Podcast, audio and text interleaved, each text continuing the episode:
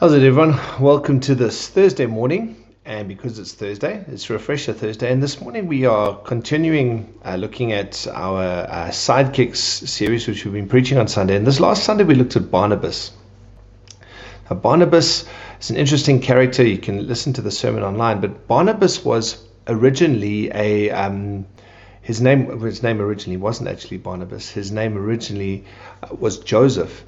But he was such an encouraging kind of personality, such a good guy to be around that people were like, you know what, your parents might have called you Bar- might have called you Joseph, but actually your name should have been Barnabas because Barnabas means someone who encourages, an encourager.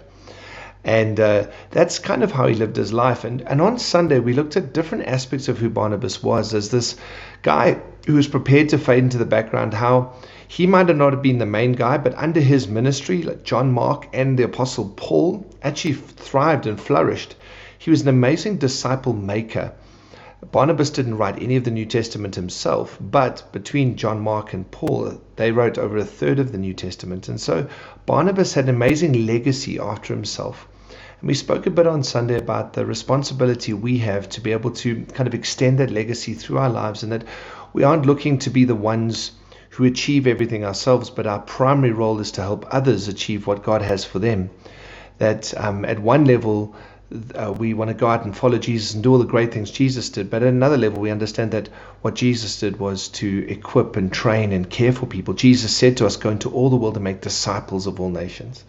And so that is our primary mandate. And so I wanted to just zoom in quickly on one of the points that I spoke about on Sunday and hopefully encourage us a little bit with this one because um, uh, let me read the text and then we'll, we'll jump into it. So Acts 11, 23 to 24 says, When he came and saw the grace of God, he was glad, and he exhorted them all to remain faithful to the Lord with steadfast purpose. For he was a good man, full of the Holy Spirit and of faith, and a great many people were added to the Lord.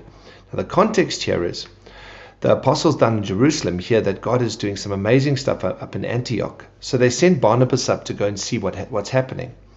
And when Barnabas arrives, he sees the grace of God and he's glad about it. And he encourages them to remain faithful to the Lord with steadfast purpose, for he was a good man, full of the Holy Spirit and of faith, and a great many people were added to the Lord.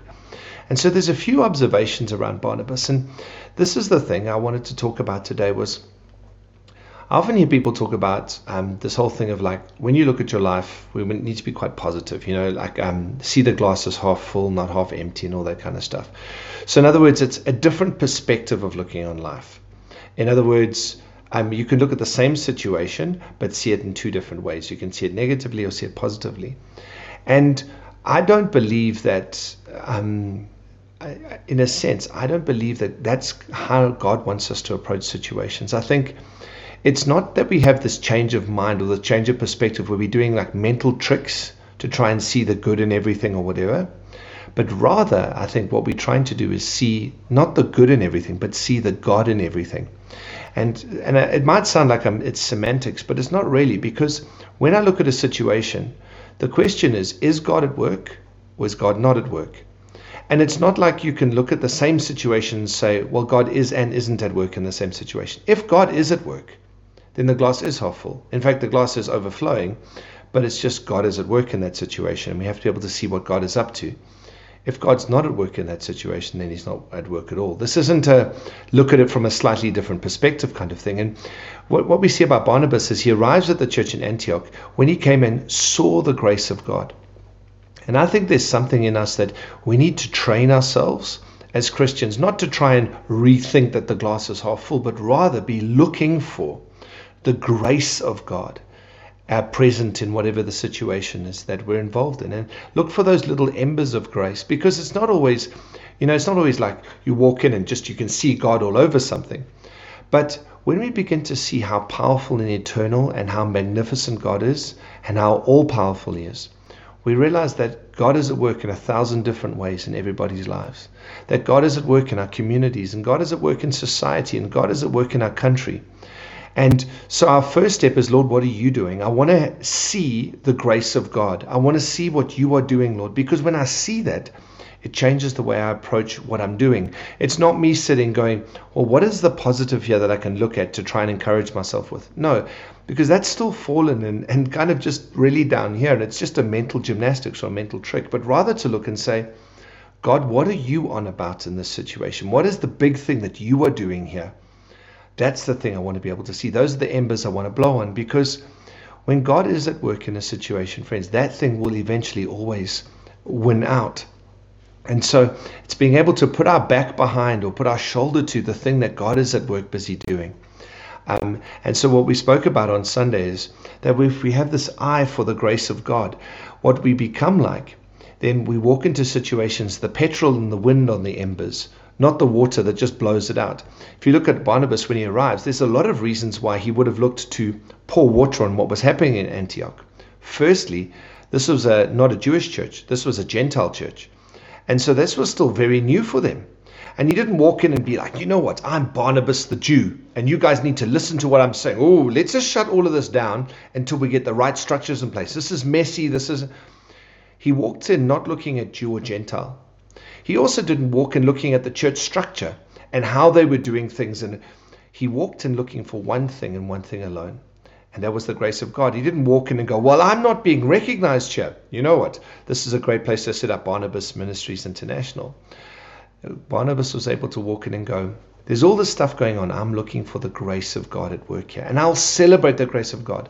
And you know what, friends? Celebrating the grace of God doesn't mean that we stick our head in the sand and, and pretend that there aren't things that are out of line and that things there aren't things that are um, a bit that need correcting. Not at all. But when we celebrate the grace of God or see the grace of God in something, we're able to add um, fire and wind and petrol to that thing through encouragement, like Barnabas, the son of encouragement. When we look at, at um, what God is doing in the lives of the friends around us, what God is doing in our church, what God is doing in our kids' lives, and even what God is doing in our own life. When we first recognize that, we see what God is doing, then all of a sudden there's a reason right for things to fall off because we are pursuing Christ. It's not we trying to you know, discipline and change things and cut things out to make a better life for ourselves. That's kind of a self-fulfilling um, it's selfishness in itself even trying to do that. But when i see the grace of god at work in my life the grace of god at work in other people's lives and i blow and encourage that thing all of a sudden all the other stuff people find it that much easier to be able to walk into their future because that's the thing that god is pouring grace into. And so if i can encourage us here's the thing that um, to ask God just to open your eyes. And I've been asking God that recently as well. God, show me the grace of God. Where are you at work at the moment? Because I want to be adding stuff there. Um, and sometimes the grace of God is at work in a tricky space in our lives or something that's really hurtful to us. And it's not easy, but to go to God and say, Lord, show me the grace. Show me where you're working at the moment so that I can work alongside you. And if it is a hard place in your life and God's busy rooting something out, it could be an offense, it could be forgiveness, could be a momentum thing, or it could be a good thing. But God, I'm coming to you and I'm asking you for your help. Right? Because you're at work here, I'm coming to you and I'm saying, I want to work with what you're working with in my life. God is as committed at working in us as He is at working through us. And when we meet other people, to ask the question, where is the grace of God at work in this person's life? And not just to attribute everything to coincidence and to good circumstance and good fortune and all those kind of things, but this is the grace of God at work in someone's life. And to be able to blow on there and remind people because it's so easy to forget and look past it.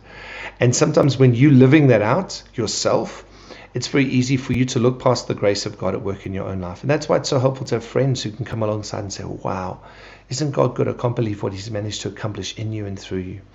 And so, if I can encourage us this week, let's be those that look for the embers of God's grace in people's lives and blow on those things and encourage and to speak the truth and um, to encourage people into what God has for them. Those who are on the journey towards faith, those who are Christians, maybe those who've been on the road for a long time, that we become those who help to set people's hearts on fire again to be in love with Jesus and on the mission that He has for us. Can't wait to see you tomorrow morning.